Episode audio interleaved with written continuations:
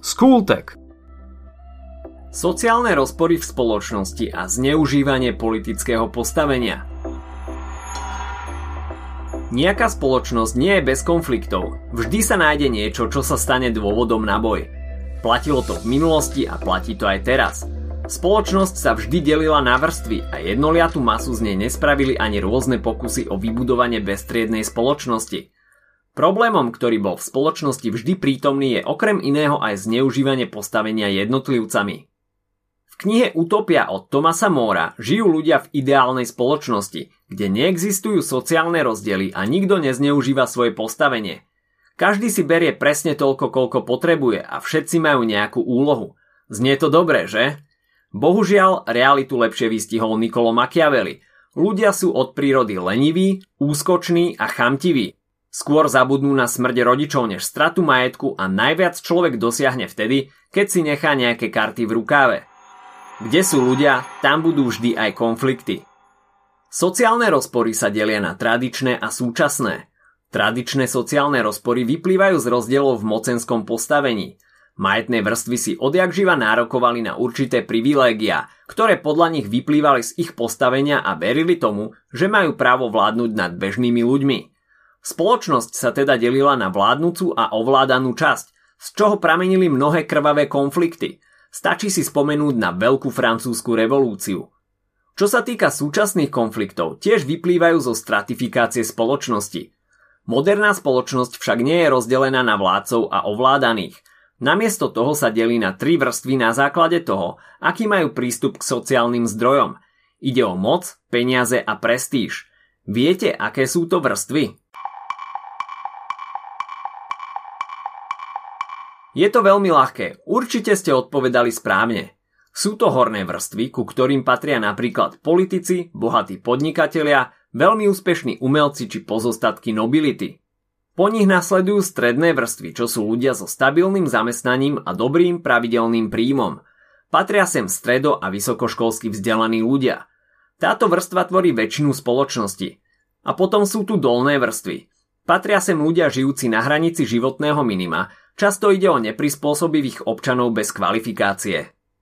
Aby sa rôznym sociálnym konfliktom predišlo a bolo vyhovené všetkým vrstvám, je v politike dôležité robiť výskumy verejnej mienky.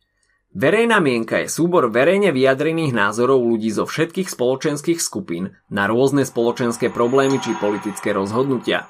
Samozrejme, nikdy neexistuje jedna verejná mienka. Jednotlivci majú vždy rozdielne názory. Je však len na nich, či ich mienka zostane súkromná, alebo sa stane verejnou. A teraz niečo o zneužívaní politického postavenia, keďže to môže byť tiež dôvodom sociálnych rozporov. Korupcia, klientelizmus, protekcia, pranie špinavých peňazí. Určite ste toho počuli už veľa a viete, o čo ide.